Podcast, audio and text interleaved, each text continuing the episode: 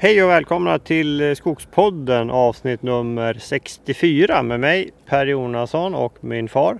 Bo Jonasson.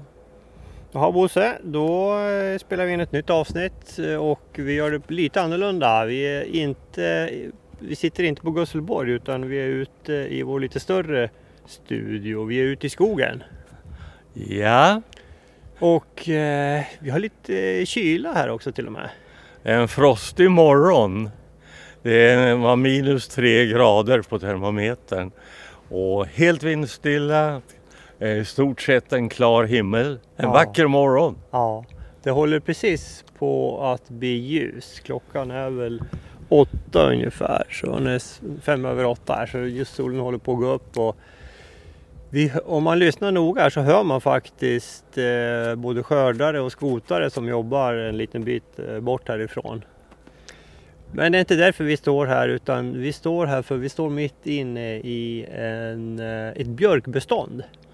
Ett eh, björkdominerat bestånd. Eh, här är planterat gran och, och sått tall men här har vi vårdat björkarna och kommer att fortsätta att göra det. För det här eh, avsnittet ska nämligen handla om, om björk, Ja. björktimmer. Innan vi hoppar in på avsnittet så ska vi tacka vår samarbetspartner eh, Föreningen Skogen. Föreningen Skogen är en eh, ideell förening som har verkat i mer än 135 år. Och nu är vi 8600 medlemmar ungefär. Både du och jag är med här Bosse. Vi tycker det är bra för eh, föreningen eh, sprider kunskap om skog och skogsbruk på olika sätt. Eh, bland annat med tidningen Skogen som man har rabatt på om man är medlem. Och inte minst höstexkursionen som är en årligt återkommande tradition. Det finns många skäl att vara med där. Gå in på skogen.se och läs mera och se om det här kan vara något för dig också. Bra eh, Bosse, då hoppar vi in i, på, i dagens avsnitt. Det gör vi. Och Och som alltså kommer att handla om björk och björkför, björkförädling. precis. Och höjdpunkten här får man väl säga är väl vår intervju eh, med eh, Per och Erik Ståhl. Som driver Vanhä, Vanhälls björksåg eh, mellan Fagersta och Smedjebacken. Just det, vid sjön Barken ligger den eh, fint på stranden där. I södra Dalarna. Ja, vi åkte, det tog en timme ungefär härifrån att åka dit. Vi var Ja. där igår Ja. och eh, fick en pratstund med, eh, med Per och Erik Ståhl då, som är ägare och, och eh, VD och vice VD. Och, eh, nej, men jag tycker vi lyssnar på intervjun så, så får vi höra mera. Den kommer Det här. det. Ja, välkommen till eh, Skogspodden eh, Per och Erik Ståhl. Ja, tack. Tackar, tackar. Vi befinner oss i södra Dalarna vid Vanhälls björksåg. Mm. Smedjebacken. Smedjebacken, precis. Och eh, Per och Erik, ni kan väl börja med att ni presenterar er själva. Lite kort om er själva och er bakgrund. Ja, du, du Ska jag börja? Jag är äldst ja, Per Ståhl och eh, eh, jag är väl VD på sågen då. Och eh, min bakgrund är egentligen mer teknisk så jag har gått eh, den här utvecklingsingenjörslinjen i Halmstad. Så att jag vill även jobbat på det här CHE Johansson i Nora i flera år och satt som konstruktör och var ute och satt upp sågverk. Så det är väl egentligen den bakgrunden jag har. Mer den tekniska delen av det hela. Eller det jag är intresserad av rättare sagt. Så att eh, därifrån kommer jag. Ja. Och Erik? Ja, jag kommer mer från skogssidan. Jag har gått skogsbruksskola och sen har jag gått eh, yrkesteknisk högskola i Karlstad, sågverk. Med, mer intresserad av skogen, den delen. Så jag har hand om inköp av råvaror och sågdelen. Mm. Bra. Och, och lite grann eh, berätta om sågens historia. Hur länge har den varit i... För det är ni som äger sågen. Ja. Eh, det är ju anor från egentligen 12 tror jag. Och det har ju varit en barrsåg från början. Så det var ju till och med två såglinjer. Mm. Och, eh, men sen var det väl, eh, vad heter han? Han som ägde Hultafors. De gjorde ju tumstockarna i oxel. Och då, I det är ju- oxel? Oxel ja, och det är ju egentligen en brist. Det är ju inte så gott om oxel i. Sverige. Så han var egentligen runt och letade efter ersättningsmaterial för oxen. Och då träffade han på Werner Andersson som föreslog att de skulle använda björk istället. Och det var väl eh, ganska tidigt, 60-tal någonstans där. Slutet 60-talet. Slutet 60-talet. Mm. Och sen eh, egentligen hur vi kom in i det hela det var väl via vår far. Och han jobbade ju på Södra Skogsägarna. Mm. Och han flyttade upp hit 1979. Ja, jag har på. Nej, 69. 69. Sen Mm. flyttade resten av familjen upp 71. Så då egentligen kom vi in i bilden då. Och sen eh, har vi jobbat här till och från. Sen vi var små i princip. Då. Men då alltså köpte er far såg? Nej, ja, han, eh, ja, han hade väl köpt det delvis då. Ja, ja, just det. Ja, Styvfarfar som drev det förut. ja, Ja, men ja, ja, okej. styvfarfar. Just det. Ja, ja, ja. Och idag är ni ägare då? Ja, vi tog över till Forsgubben 80, 91 var det för exakt. Då tog vi över hela sågen. Sen innan det hade vi ju 24,5% var. Mm. Ja. Men eh, Är ni tvillingar? Nej, nej, nej, Nej, för jag såg att ni var födda samma år. nej. nej. Nej. Jag var 65. 68 skiljer tre år. Jaha. Ja. Okej, jag var in på er hemsida igår men eh, jag såg väl fel då. Ja. Ja, ja. Eller så, ja. Det, det var första som sa tvilling. Ja, Ja, inte, inte enäggstvillingar. Det förstod jag att det inte var. Okej, ja, det var ett sidospår. Men eh, ni sa från början, det var inte björk från början alltså utan det kom, det var ju gran och tall eh, Ja. som vanligt från början. Först var det vanliga plank och brädor som bysåg så att säga. Mm. Sen specialiserades det på stamblock. Gran och tall. Mycket till Tyskland, till fönsterindustrin. Ja. Gick väl stor del till. Vad var det för typ av såg då? då? Var det en ramsåg eller? Det var ramsåg. Ja, Ja, Det var det. just det. Men det sågas okant och, och skeppades dit då. Mm. Och sen vart det väl mer och mer som Per berättade att, att Tultafors knackade på och ville provsåga björk. Det på den. Det blir mer och mer björk. Ja. Och nu är det bara 100% björk. Det kan vara lite al och lite asp men det är i princip bara björk. ja. Och hur länge har det bara varit björk? eh? Vi bytte med Horndal, men när var det då? Det måste varit 84 någon gång, 85. För då fick de våra stamblock och vi tog deras björk. Ja. Och då hade vi ju tur. För egentligen något år senare, det var ju då egentligen hela den östmarknaden kom in i Tyskland. Så då, då försvann ju mer eller mindre det här egentligen fönsterindustrin i Tyskland. Då Jaha. tappade vi egentligen hela den här marknaden med stamblock och det här. Ja, ja, ja. Så att, eh, Vad var det som kom in i då? du? Nej, hela östsidan. Det Ah, var vi. De började okej. tillverka, det var ju mycket fönsterproduktion All i Tyskland right. och de tog, köpte ju stamblock och klöv. och Gjorde Okej. liksom fina. Just det. Men den, hela den marknaden försvann mer eller mindre. Och så Horndal gjorde väl ämnen ett tag för mig. Just den här kanten Mm. som de kallar det för, för fönsterindustrin. Men den försvann. Jag tror Hans Carl Svensson levererar väl lite grann till Tyskland fortfarande, fönsterämnen och sådär. Men det kanske inte är så mycket. Ja, det kan ligga kvar. Ja, det är mycket möjligt. Aktiebolaget Rundvirke finns ju också. Ja, precis. Och de kör ju mycket. Ja. Mm. Den typen av sågning. Sparrar eller fina sidor. Men eh, det finns inte många sågar i Sverige som enbart, eh, eller som sågar björk överhuvudtaget. Nej, det har ju varit som tio små negerpojkar. När vi tog över efter Forsgubben då var det ju den här Lövsågsföreningens möten. Då var vi ju 30-40 stycken. Ja. På slutet där, innan vi la ner föreningen, då var vi väl två eller tre. Så att, ja. det har ju varit en sorglig resa egentligen. För de som finns idag, alltså det är ni och så nämnde ni... Arbro. Dahlgrens där uppe. Ja. Så 100% björk. Och sen finns det i Värmland prästboll. Ja. Och sen finns det några söderöver. Många sågar ju lite björk och bok och ek och Ja, lite allt möjligt. just det. Lite mindre sågar. Ja. Det är väl där Österhults selsåg. Bengt Persson heter han. Han såg men det är väl mest al tror jag. Mm. Och sen eh, Österbymo. Och då köpte ju Stolar med vända. Nej, inte, vad heter de? Eh, nere i Ja, Norrhult. Nord, precis. Står still. Ja. Lika här har varit helt still, vad de heter. Ja, ja. Som så Ja, men nu äger Stolab i alla fall. De har köpt det för att de ska försöka få fram egna, eget Ja. material. Jaha, Ja. för de är ju kund till er såg jag. ja, indirekt via Spargisten, Kågelist. Kågelisten, Mm. så heter de. De äger ju Österby mottag också. Okej. Och så har de sålt det till Stolab nu. Ja, just det.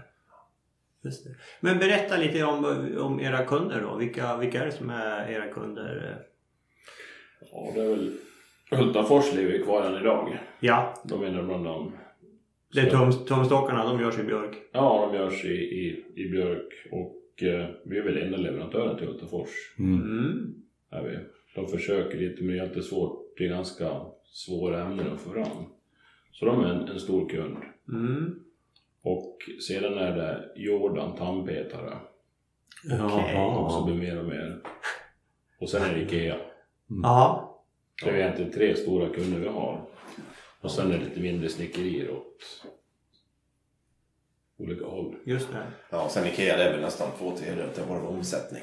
Som är absolut störst. Liksom man ser både volym och pengamässigt. Okej. Så att, eh, Tillverkar ni ämnen åt dem? ja, Mm. 90% av sakerna som går härifrån är nedtorkade till 8% och ligger på pall i, som ämnen. Ja. Färdiga att stoppa in i maskinen. Ja, just det. Även tandpetarna är liksom ämnen som ni... Ja, där går det lite kilkantad plank faktiskt. Men det har också startat upp och blir mer och mer ämnen Ja. till den. Ja, just det. Är det. det var ju egentligen väl 10-15 år sedan vi satte oss ner och började fundera vad vi skulle göra. Och då Mm. konstaterade vi att vi bor ju egentligen, eller bor, vi, är ju belägna egentligen i den här bästa regionen för björk. Och Ja. det har ju även Hultafors identifierat och det är därför egentligen de har sökt sig hitåt. Mm. Och då hade vi ju liksom nära till råvaran men liksom det är skummade transporter. Men har man väl torkat och kapat Mm. det har ju liksom mindre betydelse av vart vi ligger egentligen. Ja. Liksom rent, om vi ser till våra kunder sett då. Så egentligen var ju då vi bestämde oss för att vi skulle satsa på just vidareförädlingen och bygga Mm. upp den här fabriken med, med skanner och alltihop det här då. Hur många anställda har ni? Är ni? 18 tror jag för tillfället. Mm. Just det. Och eh, berätta lite grann om björkens egenskaper. Vad är det som skiljer sig från eh, gran och tall framförallt? Största skillnaden om man tittar liksom till själva stocken det är ju att eh, det som har värde i björk det är ju mantellytan. Mhm. Jämfört med en, en, en barr, då är det oftast konstruktionsträ eller Mm. virke och då är ju center, centerutbytet. Ja. Och sen är liksom den här mantelytan, oftast blir det nästan 1675 som kanske är lite svår att avsätta. Men just för björkens del så har ju oftast den bästa kvaliteten är ju som sagt i mantelytan och då är ju våra kunder som då ska ha rakfibrigt Hultafors då, och Jordan och då, då det är det egentligen det som är största skillnad om man ser liksom rent till Mm. fysiskt. Men sen är egenskaperna är ju att det är högre densitet i björk. Sen är det hårdare. Ja. Och sen är det lite segare också. Då. Just det. Det är hållfastare. Ja, det är hållfastare. Men det används inte så mycket som konstruktionsvirke om jag har förstått saken rätt. pratas mer och mer om det just att bygga in det i, i limträkonstruktioner Ja. för skruvhållfastheten, skruv Ja, i infästningen Ja. blir mycket, mycket starkare. ja. Men det, är ju med i något projekt det här med Via Lund. De håller på att forska just i det där. För, för löv i värmekonstruktioner. Mm. Och det är just det med själva infästningen. Att det blir mycket starkare. Just det. Att de ska då limma in. Och sen även att de lägger kanske löv i, i ytterkanterna på konstruktionselementen. För att då får man ju En styvhet. Ja, bättre styrbete. Mm. Vi var ju med i något projekt via Norskt träinstitut, det är vi tio år sedan också. De konstaterade att man kan ju, det var ju 30% högre hållfasthet och man kunde göra barken 30% mindre Mm. om man använde löv. Mm. Och det gjorde de i hållfasthetstester och ganska noga. det där. Men då jobbar vi ju mot en hel barrindustri som då har sina mindre marknader. Ja. Ja. det finns Ja, ett är visst klart. motstånd. Ja, det är klart, det man har inte riktigt samma volymer heller riktigt Nej. så. Men Nej. eh, som, som nisch eh, kan det ju säkert bli stort. ja. Mm. Intressant. Ja. Om vi skulle berätta lite grann om då liksom kvalitetskraven och eh, alltså inköpen och råvaran. Hur, hur får ni tag på råvaran? Finns det mycket björk att köpa? Ja, det är, det är våra största bekymmer egentligen att få in gott om, eller mycket råvara. Det finns ju i skogen men det är alltid svårt att, att få det att sorteras ut och plockas ut. Men det är ett specialsortiment. Mycket går till pappersmassan. Mm. Men vi köper ju alla skogsbolag i, i våran närhet, men en radie nästan av 20 mil ut från sågen. Så det är mot norska gränsen, ut mot kusten och ja, 20 mils radie helt enkelt. Ja. Exempelvis Billerud Korsnäs i, i eh, Frövi.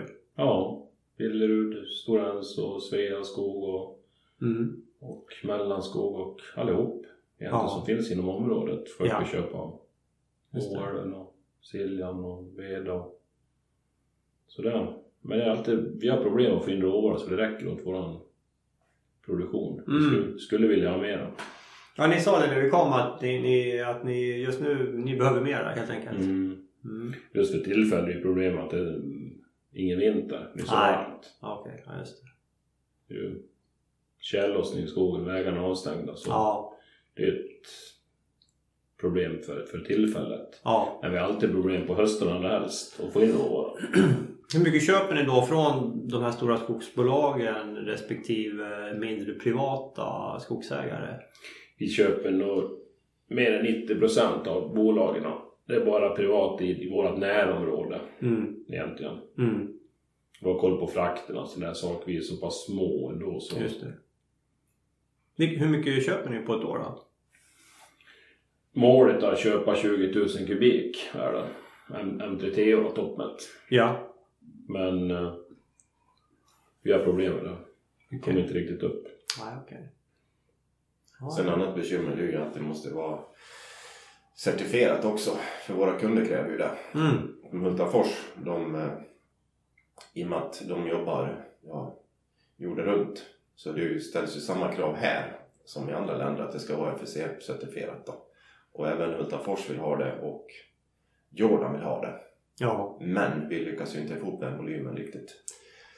Och det är ju ett jätteproblem. För det, de kraven ökar ju hela tiden. Mm. Så vi kommer ju... Egentligen skulle all vår volym behöva vara FSC-certifierat. Men det är ju inte stor del som är det idag. Nej. Tyvärr. Och då när du säger alltså FSC, inte PEFC? Nej, det har ju inte... Det är Nej. ju två olika läger. Ja. Men PFC, det accepterar ju inte Hultafors. Nej. Nej, Hultafors och även eh, Ikea? Ikea. Ja. Utan det ska vara FSC. Mm. Det är mer FSC på möbler och sådana saker. Just det. Ja, Ja. okej. Och där- Det är lite lustigt att man får skriva över, flytta volym från eh, timmervolym i skogen till massavolym åt det hållet. Så Ja.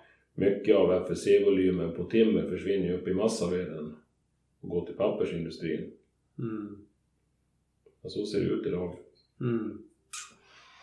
Eh, hur är det med... Eh, vad är det för kvalitetskrav då på, eh, på timret ni köper in? Eh, Vi köper 3 meters plus minus en decimeter och minimum med toppmåttet är 18 centimeter ja. upp till 40 eller 55 i rot. Och sen har vi tre kvalitetsklasser A, B, C. A det är tumstock. Den ska ha mer glasbjörk, fiberrak. Och det tillåter enstaka kvistar, tre kvistar. Och sen har vi B-stock som då är vårtbjörk. Eh, och det är väl samma egentligen kvist, kvistkrav där. Men att det är mer fram, fram och gå mot, eh, mot Ikea kan man säga. Ja. Och sen har vi C-stock så vi tillåter 10 kvistar och rödkärna på 50% av diametern. Mm. Det är väl ungefär tror jag. 30 kan titta på den här bilden här. Vad, vad blir det av C-kvaliteten? Där vi också, mantelytan kan man säga går till Ikea och eh, rödkärnan den delen går till stålverksindustrin. Un, underlägg. Underlägg? underlägg. Man lägger under mycket stålindustrin så tål lite mer tyngd så att säga under Jaha. i, ja, när de lastar på järnvägsvagnar och Alltså hanterings... eh, strön ja. Ja, ja, ja. Till stålindustrin. Ja. eller barr trycks ihop. De ska in med gafflarna. Och sen Ja. så kanske de kan lasta på det. Men Just sen det. åker det och så trycks det där ihop och sen när de ska lasta av det då får de inte in gafflarna under där. Så det blir inget bra. Okej, intressant. Ja, som tusan. Mycket går till sånt. Tumstockar och tandpetar som sagt. Som böj, böj, böjtåligt och hårt egentligen. Mm. Men det är ju, jag trodde, jag hade ju bilden att det användes mer till liksom vackra möbler. Alltså, Jag såg Lilla Åland till exempel, den här Carl Malmsten-stolen. Ja, det, Det är inte så stor volym egentligen. Nej. Det går ju till sådana produkter men volymen är inte så stor om man tänker. vi, vi höll ju på mycket med kanske den verksamheten förut. Att vi skickade till, till bland annat till Norge, till deras möbelindustri. Mm. Men då kunde det vara 500 framben och sen 500 bakben. Och sen när man ser till hanteringen med alla dimensioner och kvaliteter. Och det ska plockas in i torkar, ut och liksom Mm. alla spesar ska vara rätt. Och det är ett enormt arbete. Och sen om vi tittar liksom till lönsamheten i det där. Från en, en, en, en planka, då hade vi ett utbyte på 20%. Och från sidobrädor då, då kanske att det är utbyte på runt 50%. Ja. Och tittar man då till planken som kanske då vi kan sälja för runt 2000 och så har du 20% utbyte. Då är det bara i materialkostnad 10 000. Och sen du ska lägga till liksom allt arbete omkring det där. Så att vi hade tyvärr ingen lönsamhet i det. Ja, okej. Och det var egentligen när vi pratade om förut att vi satte oss ner och funderade lite grann vad vi skulle syssla med. Och då, då vände vi på steken och tittade vad får vi från skogen? Och då har du ju de här klasserna A, B och C. Och största volymen ligger ju B och C. Och enda som tar volym av just lite sämre kvalitet det är IKEA. Mm. Så att då, då, liksom, då fick vi rikta in liksom verksamheten, egentligen huvudverksamheten mot det. Och sen istället försöka hitta, som vi jobbar idag, att vi får ju då eh, flöden till IKEA med liksom material. Och i det materialet finns ju även fina bitar Ja. som vi kan plocka ut till, till liksom en, en hyfsad kostnad istället för att vi ska stå och försöka såga fram de här fina ämnena. Utan då plockar vi ur det här jätteflödet. Kan vi plocka fina bitar. Och sen försöka liksom eh, via det förbättra våra kalkyler Mm. och leverera ämnen. Och där har vi egentligen då det här nya Jordan-ämnet som Erik pratade om. Där har vi då hittat en avsättning i det här IKEA-flödet. Att vi kan plocka bitar till Jordan. Dels blir det, en, det blir lite win-win situation för vi vill leverera plank idag och de har stått och typ klyvt och täljt i det där Ja. och haft en ganska höga kostnad för att få fram de ämnena. Men däremot så kan vi då liksom i vårt det här IKEA-flödet plocka ur de ämnena och få lite bättre betalt samtidigt som Jordan då kan sänka sina kostnader Mm. med transport och allting sånt här. Så att det vart ju en väldigt bra mix. Kul. Ja. Skojigt. Och sen äh, även tittar vi, vi tillverkar ju såna här möbelplugg idag. Ja. Vi köpte en verksamhet nere från bra. Tibro utav tre bröder. Och de tillverkar då plugg. Och det är ju samma fenomen där att då kan vi liksom i det här IKEA-flödet kan vi plocka ut material som är lämpligt att tillverka plugg. För det är ju samma krav, det ska vara rakfibrigt och du ska kunna svarva de här och allt vad det är för någonting. Mm. Så att eh, vi försöker hitta komplement Ja. via det istället. Och sen då är vi, i och med att vi ändå konkurrerar på världsmarknaden, så idag är vi relativt effektiva i den här hanteringen med ämnena till Mm. IKEA. Mm. Vi sågar, vi ställer ut det i backen med innetorkarna och in i fabriken och kapa. Så att, Mm. Hur mycket krok tål ni på stocken? Vi har båghöjd på 10 centimeter. Det är om det är en jämn lång krök. Ja. Tvärkrokar. Nej, de tycker vi inte riktigt om. nej, vi tycker inte om böj överhuvudtaget. Om vi ska vara riktigt ärliga. För man ser ett utbyte i och med att vi har fyrkanter av våra stockar. Så eh, visst, när vi körde okantplank, då gjorde vi inte så mycket att det var en banan.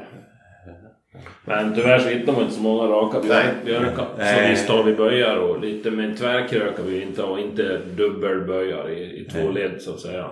Mm. Men tyvärr är det ingen rak. Nej. Nej. Men vi, vi, i reglerna står det båghöjd 10 cm. Centrum, centrum alltså får det Okej, 10 centimeter. 10 På- cm. På, på tre meter. På tre meter och det är ganska kraftig böj ändå där. Okej. Om man ser det. Mm. Mm.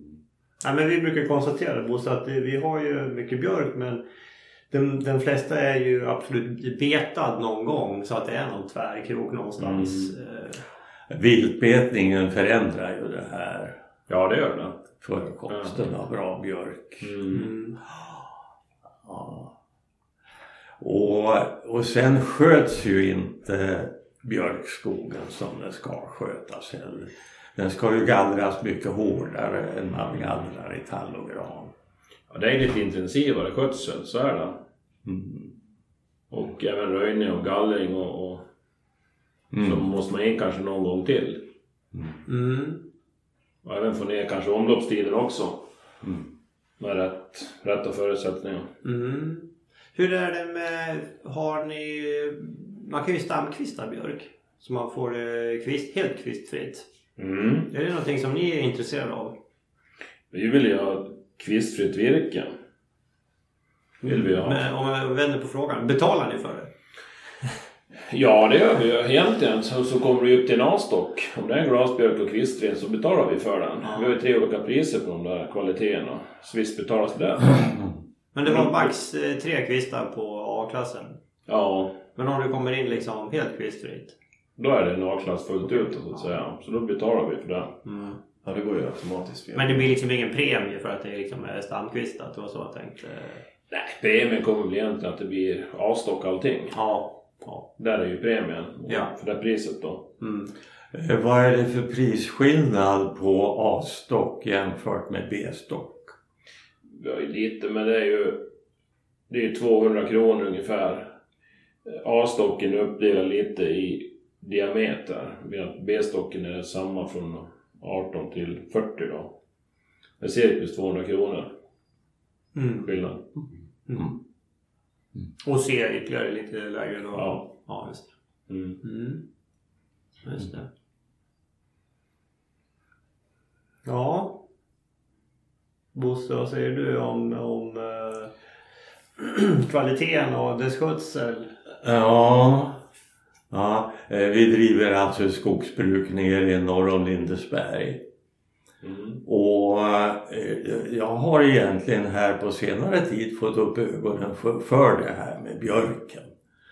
Eh, Ett bestånd och har jag hållit på med nu under hösten. Där jag verkligen gynnar bra björk redan ifrån början. Eh, och eh, jag tar hellre bort granen än björken. Om någon står där och trängs. Det börjar bli ordning hör Det kan alla vara som du. Ja. Ja. ja. Nej men eh, och, och eh, via, via våran podd så sprider vi ju kunskap om vad vi, vi själva gör. Mm. Vi, vi driver ett intressant skogsbruk helt enkelt. Ja. Och jag har skött den här skogen i 60 år. Mm. Det är en eh, omloppstid på björk. Ja, där. Ja. Ja. Ja, man ser ju även runt här omkring, runt sågen, att det sparas mycket björk i skogarna. Men det är ju att, mm, att vi har ju köpt björk och tagit vara på björken och vet att det går till tumstockar de här produkterna. Då tror jag det är lättare att spara. När man ser att det går till ja, riktiga produkter. Ja. Så det är nog lättare att, att eh, göra som Bosse säger, att kanske slå bort björken och spara en fin björk. Eller granen. Ta bort den och spara björken. Ja, det vill det till att det är en kontinuitet också i, i avsättningen. Att eh, om man då satsar på björk, att man vet att man kan sälja det också så att det inte liksom bara går till, till massaved. Mm. Och det är väl eh, en fördel. För våran far var väldigt duktig just det här att propagera just för tumstock. Och dela ut tumstockar och så att han bankade in i huvudet på skogsägare runt om här att han ville ha tumstocksbjörk. Ja. Just det. Har, har ni sett någon utveckling över tid när det gäller alltså tillgång på björk och, och dess kvalitet? Vi har gjort om och vi har köpt C-stock. Vi köper ju lite sämre kvaliteter idag än vi gjorde förut. Ja. Så det är lite svårt att jämföra men vi ser ju ändå att, att det kan ju komma in både två, tre och fyra bil och släp från samma avverkningar. Att det blir större partier från vissa ställen. Att det har kanske satsats mer på björk i vissa områden. Mm. mot det förut. Sen har vi egentligen, men det är ju mycket tanke på transporten också, att det blir dyrt. Men vårt upptagningsområde har vi egentligen krympt också. Men det har ju också att göra med att, som Erik säger, att vi har tagit in den här C-stocken i sortimentet. Men eh, förra månaden då importerade vi från Ryssland och Vitryssland. Jaha. Det är väl 20 år sedan vi höll på med det. Och sen tog vi ändå de här älvdalarna upp, ända upp upp Umeå-trakten. Körde vi på järnväg ner. Mm. Men då har vi slutat med för det, det blir ju dyrt Ja. i transporter. Så att, Björken är ju tung att transportera. Ja. Just det. Och det är väl vårt eh, mål att, att kanske betala lite bättre i, i närområdet och öka och få ner transporten ännu, ännu mera. Mm. Och få... Mm. Men ni ser att det, att det är en eh, utveckling åt rätt håll då när det gäller råvaran? Eh, Ja, det ser man ju i skogarna. Det står ju mer björk. ja. Problemet som vi pratade lite om i början det är att, att få det att plockas ut. Att, att entreprenörerna får betalt för att ta ut de här specialsortimenten verkligen. Ja. men sen ser man också med tanke på klimat och allting sånt här att är det blandskog, det är ju tåligare både för, för vind och brand. Ja. Så att eh, jag tror ju att man ser ju ändå söderut att de är ju duktigare på att ha blandskog, inte de här rena monokulturerna bara med gran. Dels för brandens skull att, att eh, har man en lövkrona med mycket vatten i, det dämpar ju istället för att man har kanske granar som är torra ända ner från backen upp till hälften. Så att Ja. det är ju intressant. Absolut. Och sen för vind att man fördelar. Så att eh, det kommer nog mer och mer att Berins, barkborrar och allting. Så Ja. är det bra av blandskog. Ja. Nej, men det, vi pratar ofta om blandskogar helt klart. Det ju, Mm. minskar ju risken i skogsbruket Ja. betydligt. eh. Så där gäller det väl då som, som du säger att man får ut det som specialsortiment som liten privat skogsägare att man verkligen ligger på sin inköpare och säger det att ja, men, finns det björktimmer då ska vi sortera ut det. Precis. Precis, det är ju egentligen där. Det måste finnas ett intresse i bakgrunden. Mm. Ja, nej men det är ju eh, någonting att skicka med till våra lyssnare. Ja, helt, helt klart. Där försöker vi jobba med.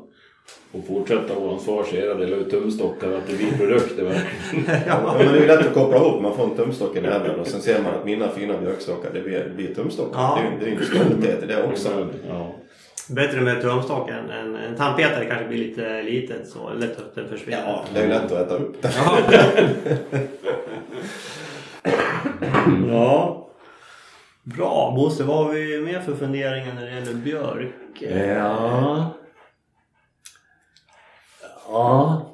Nej men eh, eh, björken är ju egentligen någonting som vi verkligen vill ha kvar i skogen. Alltså. Det är ju ett så vackert inslag i skogen. Och, och björk har ju en lång tradition när det gäller användning också. Mm. I möbler till exempel. Ja. Mm. Ja, det är väldigt vackert. Mm. Vi har ju i- på Gustavsborg en fin eh, björkbänk eh, när man kommer in där. Eh, väldigt vacker. Ja. Jag tänkte på om ni ska berätta lite grann om, om själva sågverket. Ni har en sån eh, Wood Eye såg jag på er hemsida. Berätta om den. Ja, det hade ju egentligen att göra med det här beslutet vi tog då för 10-15 år sedan. Att vi skulle... Vi såg liksom vad som fanns i skogen. Och sen att vi var ju egentligen... Vi har ju drivit projekt ihop med IKEA i flera år. Så vi har ju väldigt bra kontakt med egentligen våra största kund inom IKEA, Pravda, nere i Olecko i Polen. Mm. Och dit levererar vi största volymen idag.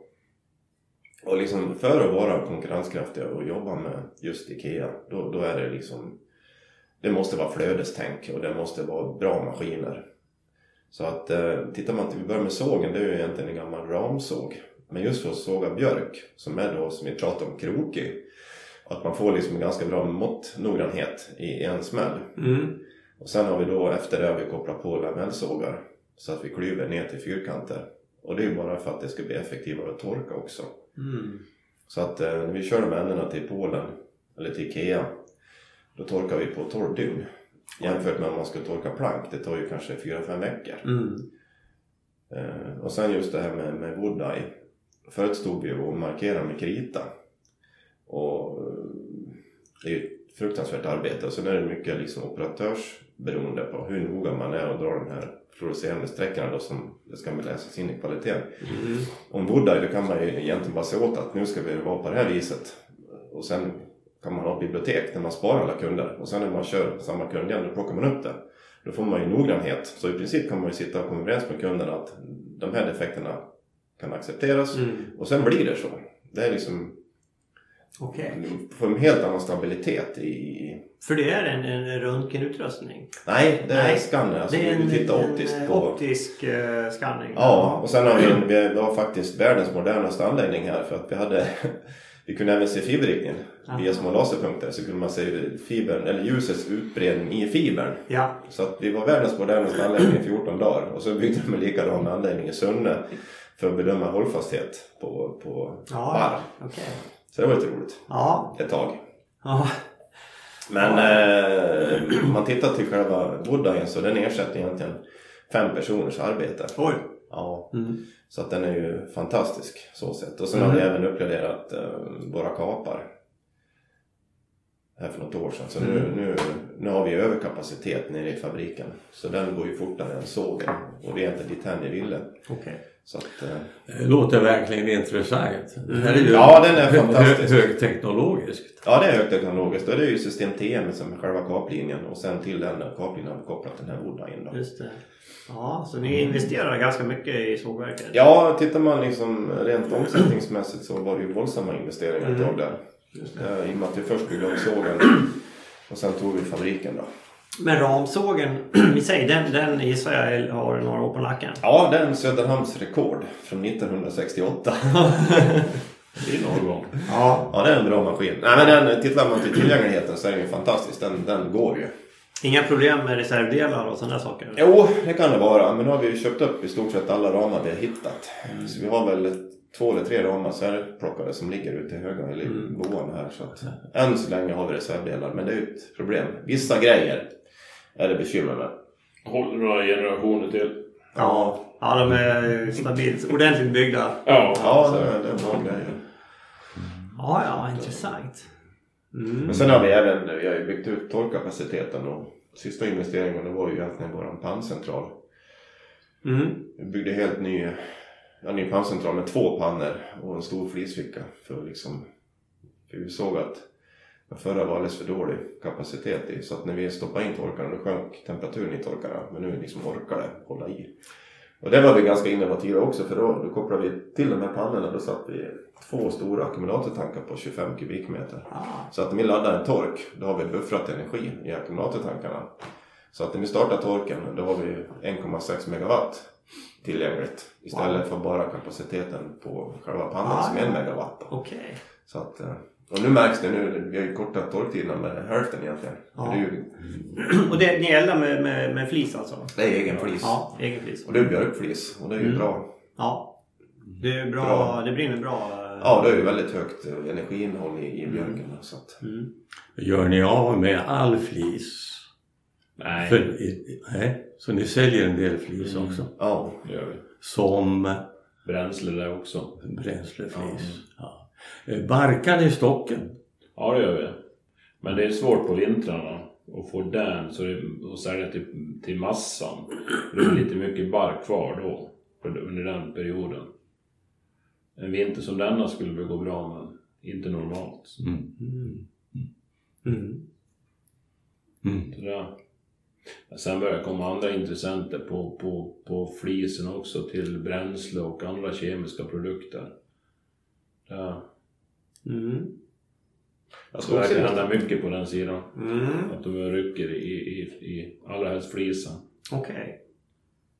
Ja men det, det absolut. Ja, men det, det finns några nya produkter som är på gång där. Och björk har ju, jag menar, det är ju vissa egenskaper då som inte finns hos Mm. eh, barret. Så det kan ju bli hårdvaluta också säkert. Ja. Mm. Ni sågar lite al och asp sa ni. Lite asp. Al var, det var några år sedan vi såg, men Aha. lite asp. Men det går också in i den pluggindustrin så att säga. Vi har där. Aha. Mm. Det mest udda vi har, Mm. det är egentligen en, en dam nere i eh, Skåne. Hon köper träplugg och sen eh, implementerar hon svamp vad heter det, museum, lite vad heter det, någon svamp. Ja, Ja. odlar, svamp. Odlar svamp. Så hon säljer alltså svamp, eller plugg som är smittade med svamp kanske man inte ska uttrycka som, men som man då som kunden kan borra in i, i ruttna träd. Och sen kan man då odla svamp. Och sen tydligen så, vad heter de här familjen som håller på med massa såna här hits? Mandelmann. Mandelmanns. De hade ett avsnitt i ett program där de då gjorde sådana här svampodlingar via den här damens Oj. träplugg. Så efter det här avsnittet så har, har vi sålt våldsamma mängder med träpluggar till den här damen som gör svampodling. Oj. Jaha. Va, Alltså är det olika ticker? Ja, Nej, sån här svampläte så att säga. Man, man, man lägger det i, i sporerna från den svampsorten man ska ha. Ja, Och så sätter man vid dem i... Bara i det träd. Bara Okej. i ett träd så att säga. Sen, Då ska det komma- Sen, sen vattnar man på det där. och Kantareller och allt möjligt eller? Ja, jag vet inte vad svamparna heter. Men det Ja, är det var verkligen udda. Ja, det är udda. Ja, det är kul att hitta någon sån nisch liksom. Ja, jag tror hon hittade oss i och för sig. Så det var vi som hittade henne. Ja. Ja, ja, ja. Ja, spännande. Mm. Ja, nej men är det, nu när ni har tillfälle här och eh, är det något ni vill skicka med till eh, lyssnarna av Skogspodden när det gäller eh, björkskötsel och björktimmer? Ja, det är att man ska spara fin björk i skogarna och sen se till att, att det plockas ut vid avverkningarna. Mm. Och det är sista gallring och slutavverkning att det verkligen tas ut specialsortimenten överlag i skogen. Ja. Få ut sitt rätt, rätta värde och då... Och ja, Mm. Och kanske generellt spara mera björk eh, och satsa på det som, som ett trädslag. Ja, ja precis. Mm. Det är ju, det är ju ett mervärde för skogsägarna som sagt om man gör det på rätt sätt. Mm. Så är det ju. Mm. Fina trevliga skogar blir det också. Ja. Eh, om jag var ni skulle jag skicka med det också att man ska gallra mycket hårdare i björken vad man gör. Alltså. Ja, vi måste behålla kronan så verkligen Ja. växer. Ja. Både röjning och i gallring. ja. Mm. Man var lite aktivt. Mm. Lite mer aktivt skogsbruk. Ja. För björken når ju dimensioner som är intressanta för er redan i, ska vi säga, 40-50 års åldern. Alltså. Ja, vår optimala egentligen är vi vill ha kanske stockar runt 25 centimeter. Det är vår optimal stock för oss. Mm. Och den, den når vi på 40-50 år och blir aktiv. Det gör det ju. Men det fordrar att man ställer isär det både i röjning och i gallring. Mm. Jag tycker när man bilar genom landskapet så ser man hur mycket ogallrade björkbestånd som helst. Ja, men det, det är faktiskt sant. Mm. En, en annan sak är ju att eh, väldigt mycket lövträd ställs ju kvar på hyggena nu. Mm. Så att där går ni miste om en, en del fina björkar. Visst är det där och de lägger sig ganska snabbt. Mm. Tyvärr så gör de det. Man ser ju ofta att de blåser omkull. Mm. Fast nu verkar det nästan ha gått från, från björkar till asp. Jag tycker det står mycket asp nu på hyggena. Men det kanske, kanske inte stämmer, jag vet inte. Men... Det är asp inte går att sälja kanske. Mm. Mm. Och det står ju mycket björk i, i områden som aldrig rörs. Kanske runt vägar och lite ställen som man inte tänker på ens. Men där står det mycket kvar som man kan kanske ta, ta reda på med lite mer aktivt sätt. Mm. Ja. Ja. Nej men bra. Bra. Skulle ni inte kunna ha en superklass med kvistren björk och, och betala extra för det? Det skulle ni göra. Vi hade det förut faktiskt. Knivfaner Ja. hade vi björk. Ja. Som, och det, det, det skulle vi kunna ha idag också. Vi kan även såga den själva, himla bra utbyte den där, men förut tog vi reda på och, och sålde det vidare som knivfaren. Men det finns ju tyvärr ingen industri kvar i Sverige mm. längre. Den har ju försvunnit. Nej, men ni kan kalla det knivfaner och så sågar ni det själva. Ja, det skulle kunna göra. Det skulle jag göra med ni. Mm. Ja. Det gäller att få betalt för det andra änden bara. Det är ju det som är bekymret. Det ska ju finnas en kalkyl i bakom. Superstock. Ja. Super. Ja. Maserbjörk, är det någonting ni håller på med? Nej, vi får in någon emellanåt, det får vi. Men det går till eh, eh, vänner och bekanta. Mm. Jag säga. Det är alltid någon som är lite knivar och sånt slöjdmaterial. Det är ingenting vi tar ut och säljer Nej, vidare. nej. Utan det är, Är det en stock på 100 000? någonting sånt? Så kommer det in av misstag? Ja. ja. ja, det är lite löneförmåner hit och dit. Ja, oftast skramlar det till i, i bilarna utanför här. Så man ser aldrig röken av de där maserstockarna. Ja. Nej, precis. Ja, Vad bra. Ska vi, är vi nöjda där Bosse? ja visst. Mycket sagt. Det tycker jag. Det var Ja. väldigt intressant. Tack för att vi fick komma hit och prata med er. Vi är måste, kul vi, må, vi måste få titta på anläggningen också. Ja, vi vill ju kika på bra fabriken Ja, helt klart. ja, och sen som sagt vi, vi tar emot mycket studiebesök och sånt också. Så finns det folk som är intresserade så bara hör av sig. Ja. Så visar vi gärna vår anläggning. Mm. Ja, helt klart. Eh, Jag har stött på i min gamla verksamhet ett begrepp Hjälmarbjörk.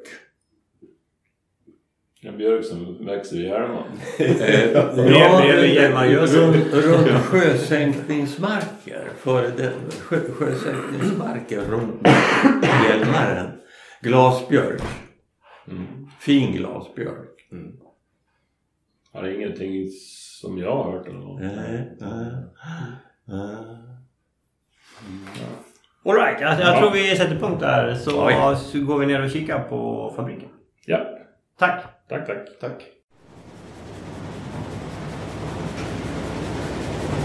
Ja Per, nu, nu, står vi vid, nu står vi vid ramsågen precis här. Ja, Kan du, kan du berätta vad som händer här? ja nu, det, det är ju första sönderdelningsramen då, eller vi har ju bara en ram, men det är ju bara själva sönderdelningen av stocken så vi tillverkar okantade plank.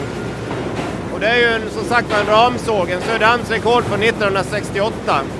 Och det man gör är att man, eh, man fastpostar ju och sen kör man då stockar med en viss eh, dimension som kan vara 3-4 centimeter.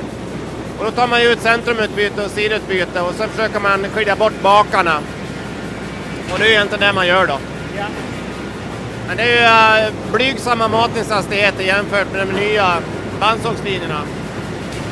Det är väl uh, max en 10 10-15 meter i minuten typ. Okej. Men den, den, går, eh, den går hela tiden? eh. Ja, han tuffar på. Det är väldigt hög verkningsgrad. Ja. Kör ni, eh, kör ni dygnet runt eller dagtid eller vad kör ni? Nej, vi kör, oftast kör vi bara ett skift, åtta timmar. Det är på våren när vi får väldigt mycket råvara. Då kanske vi tvingas gå in och köra skift. Ja. Men normalt sett så är det ett skift bara åtta timmar. Jag kan nämna också att eh, de här bladen vi stoppar i. Vi kör ju både seghärdat och stelitblad. Stelitbladen kan vi såga eh, kanske 16 timmar. Men de här vanliga seghärdade det går ju bara 2-3 timmar och sen är vi tvungna att byta blad. Okej, just det. Och så får ni slipa bladen då? Ja, vi skickar iväg dem på slipning. Ja.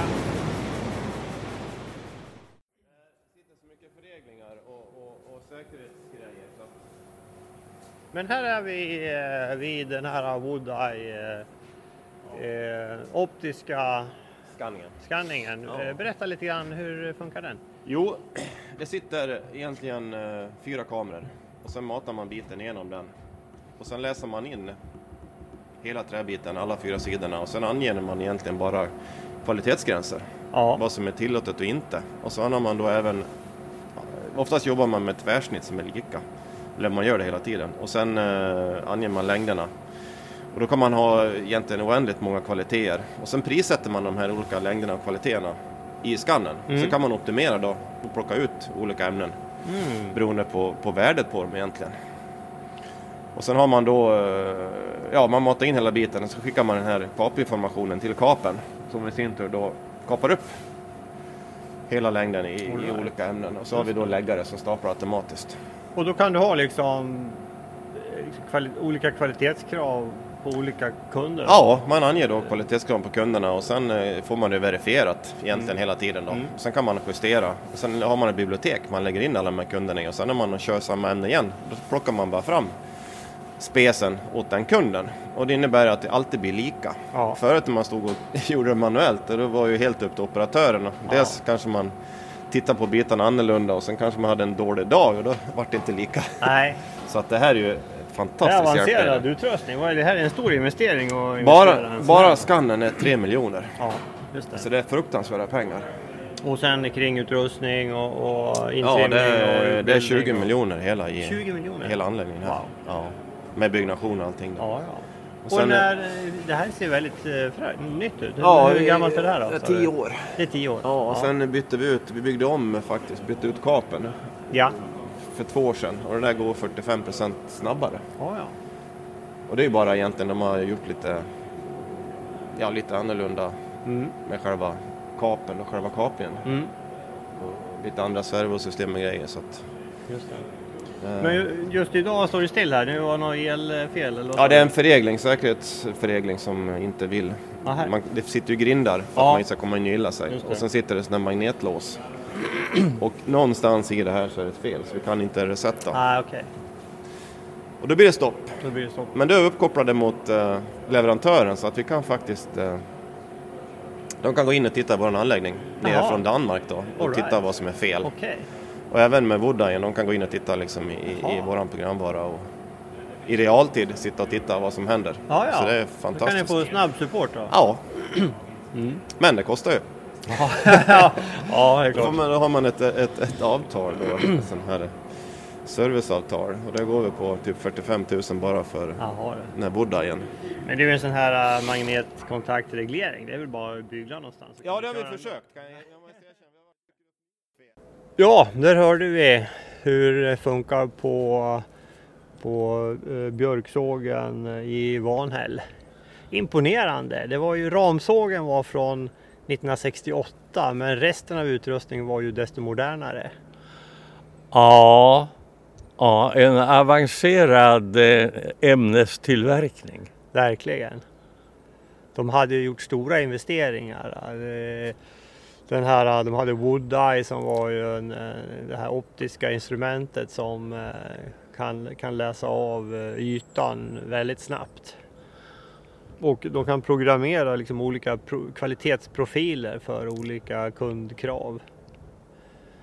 Och sen hela den här kapningslinan som de hade ganska nyligen installerat som var blixtsnabb. Nu fick vi inte se den i drift tyvärr men den, den går undan.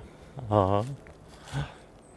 Ja, kul att se. Men då, om vi, då har vi tittat på det liksom industriella av björken. Om vi ska fokusera lite grann på hur sköter man björk, Bosse? Vi har inte pratat så mycket om det i podden tror jag.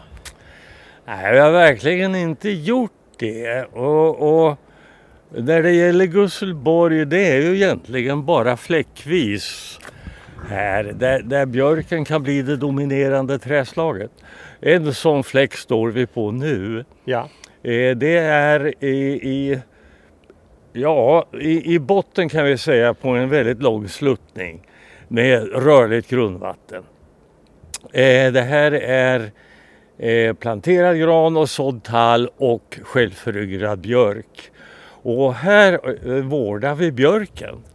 Här, eh, eh, här får granen ja, stå tillbaka för, för björken i betydelse. ja. Och det här är björk som inte är betad. Nej. Konstigt nog alltså. För att det är ju annars det som normalt drabbar eh, bj- björken här. Det är att de, de betas av framförallt älgen. Ja. Men här har björken fått vara i fred och växa upp och vi står helt nära en björk som är, eh, den är 13 centimeter i brösthöjd. Och den är eh, rak och oskadd ah, och dessutom standkvistad. Aha. På den här fläcken kommer vi att, att prioritera björken. Mm. Det här är en typisk A, blivande A-klass. Som Ja. bröderna Ståhl pratar om. Ja, ja. Och den, den, man ser ju det, den, ligger ju, den leder ju över, eh, över granarna här i höjd. Absolut. Ehm, så att eh, det, här, det här kommer att bli en fin fläck i skogen. Ja. Just kombinationen gran och björk är ju ganska vanlig. Ja, visst. Där man kan släppa upp björken då så kommer granen under. Ja, visst. Björken är granens moder sa de Jaha, förr i världen. okej. Ja. Ja. Berätta Bosse, hur ska man tänka då vid, vid röjning och gallring? För man ska tänka lite annorlunda jämfört med gran och tall. Ja, man ska ställa isär björken eh, mycket glesare än man, än man ställer eh, tall och gran. Eh, björken behöver gott om plats. Och om man reser genom landskapet så tycker jag man ser väldigt många exempel på ifrån början ganska fina björkbestånd men där skötseln är eftersatt. Man försummar de här lite hårda, lite tuffa gallringarna i ung ålder för att de här björkarna ska utvecklas. Man ska eh, sikta på att björken ska slutavverkas vid 40 år kanske, 45, Mm. kanske 50 år. Mm. Men absolut inte stå eh, och bli lika gamla som tallarna och granarna. Nej. Det här med att de behöver mera utrymme. Jag vet att du brukar säga att man ska titta upp i kronan och liksom se att den har plats att bre ut sig. Ja, Är det inte det du brukar säga? jo, jo, Har jag för mig. jo. För tittar man bara på stammarna så kanske man tycker ja men det här är ju tillräckligt. Men Ja, sen tittar man upp ja, så ja. ser man oj vad stor krona. Ja. Har du något rikt, eh, riktvärde när man röjer? Alltså när den är lite yngre? Hur, liksom, vilket avstånd ska man ha? Och även sen vid, vid, vid gallring? Ja, vet du vad, det där, det, det, det finns ju erfarenhet när det gäller det där. Och, och jag tycker inte jag på rak arm kan riktigt säga det Nej. där med avståndet mellan träden. Men att de- ska ha mycket mera plats än, än, än, än tallen och granen. Ja. Alltså. Ja. Och att man kommer tillbaka ganska ofta och gallrar i det här. Ja. För, för att bibehålla det här ja. fria utrymmet omkring varje blivande timmerstam. Mm. Ja. Och då är det ju lämpligt att kika liksom på, på kronorna så att de kan bre ut sig. ja.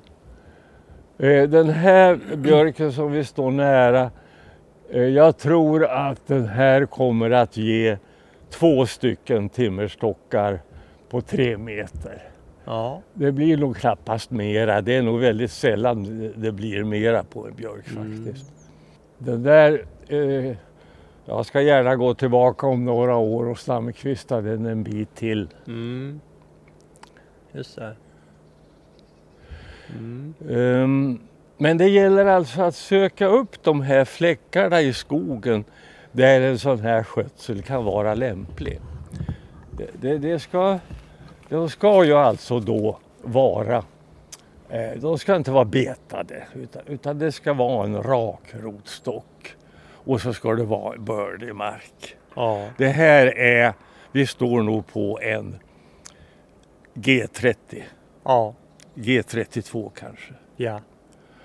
Eh, Jag mätte toppskottet på en tall här, bara några meter ifrån oss. Den ligger kvar nere vid gården. Och det toppskottet var faktiskt 82 centimeter långt. Oj. Det, det är det längsta toppskott på en tall jag någonsin har, har mätt upp. Ja, det är mycket. Ja, det är mycket. Ja. Alltså. Nej, man ser ju här, det är ju även eh, granarna här har ju väldigt långa toppskott här fast de är, de är ordentligt höga. Jag skulle tro att de här björkarna de är, eh, jag skulle säga att de i genomsnitt är 14 meter. Mm. Och så finns det väl de högsta granarna är eh, 10-11 meter Ja. ungefär. Ja. Och likadant de tallar som är eh, också ungefär 10-11 meter. Mm. Det här kan bli ett, ett ganska strålande blandbestånd. Ja. Ja, alltså, och det, det nämnde vi lite grann när vi pratade med Per och Erik Ståhl där att just björken eh, den är, ju, den är ju bra att ha i skogen just mot, mot stormskador och eh, kan ha en dämpande effekt vid bränder och Insektshärjningar. ja, och, och rot, rotkontakten går den in och bryter så rötan kanske inte sprider sig mellan granarna. Så det finns ju många fördelar att ha björk i skogen. Jag ska också säga det att under det här björkbeståndet så växer det eh, eh, rönnsly som är upp till, upp till tre meter höjd. Mm. Mm. Så att det här är ett väldigt bra uh, fläck just för viltbetesproduktion. Ja, det är det. Du, Bosse, när det gäller björk, vi har ju aldrig, som jag har varit med på i varje fall, planterat eller sått björk. Har du, har du gjort det någon gång? ja, jag har faktiskt provat och så.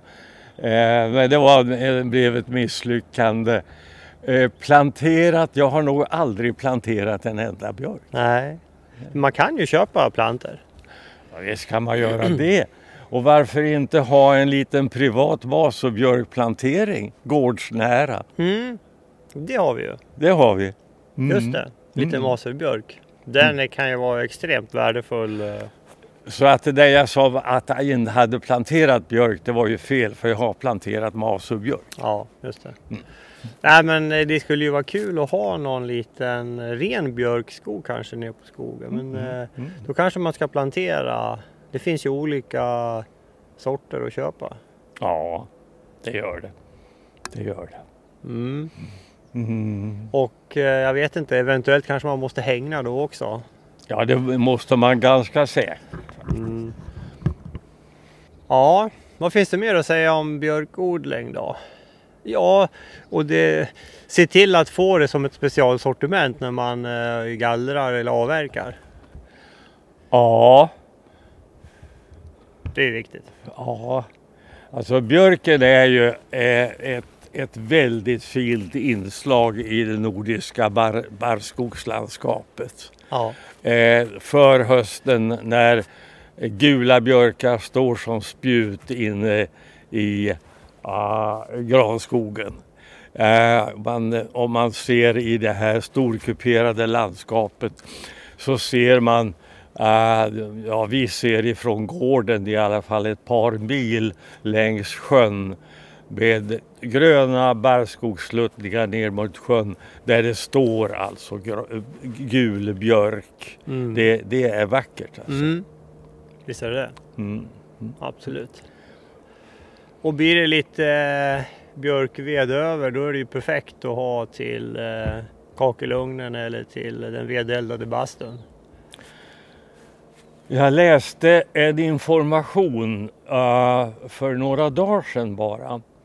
Eh, någon som hade erfarenheten att det var mindre barkborrar i, i granarna som växer i blandning med björk. Jaha. Ja, ja. Mm. Jag vet inte om det är sant men det var, det var en praktisk erfarenhet som Mm. någon hade. Mm. Mm. Ja, men jag, har jag har hört också det här med att granbarkborrarna eh, skyr björken lite grann. Var det inte så att man försökte ta fram något preparat på, baserat på björk som man skulle spruta i skogen? Det, det är mer än jag vet. Ja. Jo, men det är också någon sån där information som har skymtat förbi. Jaha, okej. Ja, ja. Nej, det finns bara möjligheter med björk, det är helt klart. Det är, det är bara fantasin som sätter gränser. Ja. Ja, nej men bra. Något mer att tillägga? Ja, det, det finns det naturligtvis. Men eh, eh, eh, vi rekommenderar att man aktivt sköter bra björk för att producera bra björktimmer. Vi ska väl säga det beträffande priset eh, på de här kvaliteterna A, B och C som Bröderna Ståhl pratar om. Eh, prisskillnaden mellan A-klass som är det bästa och B-klass som är det vanligaste är 200 kronor per kubikmeter. Ja. Ja men bra. Då tror jag vi, eh, vi nöjer oss där. Ja, visst. Lycka till med björkskötseln. Lycka till med björkskötseln och eh, har ni mycket björk och odlar det aktivt, hör gärna av er och dela era erfarenheter. Det var kul att höra. att se. Ja, och glöm inte bort att röja och gallra. Nej, precis. Och, och ta i eh, ordentligt. Ja. Bra! Då, då tackar vi för oss och vi tackar även vår samarbetspartner Föreningen Skogen. Där både du och jag är med eh, medlemmar Bosse. Och Ja. eh, gå gärna in på skogen.se och läs mera och se om det är något för er att vara med där. ja.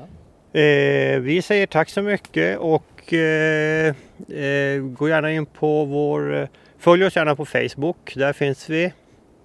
Vi brukar lägga upp när, när det kommer nya avsnitt där. På Instagram finns vi också, eh, eh, Skogspodden och vi har ju våra filmer på Youtube.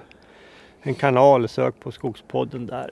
Och sen en kort tid tillbaka har jag även en blogg på atl.nu eh, som man också kan läsa. Eh, gå in på atl.nu och uppe till vänster finns en, en liten meny och där finns då, om man eh, tittar på bloggar så finns jag med. Det gröna guldet eh, heter den bloggen då. Men jag brukar lägga upp eh, nya bloggposter på Facebook så om ni följer Facebook-sidan Skogspodden så får ni med det mesta av det vi gör. Bra, nej men tack så mycket för att ni lyssnar och på återhörande. Tack för idag.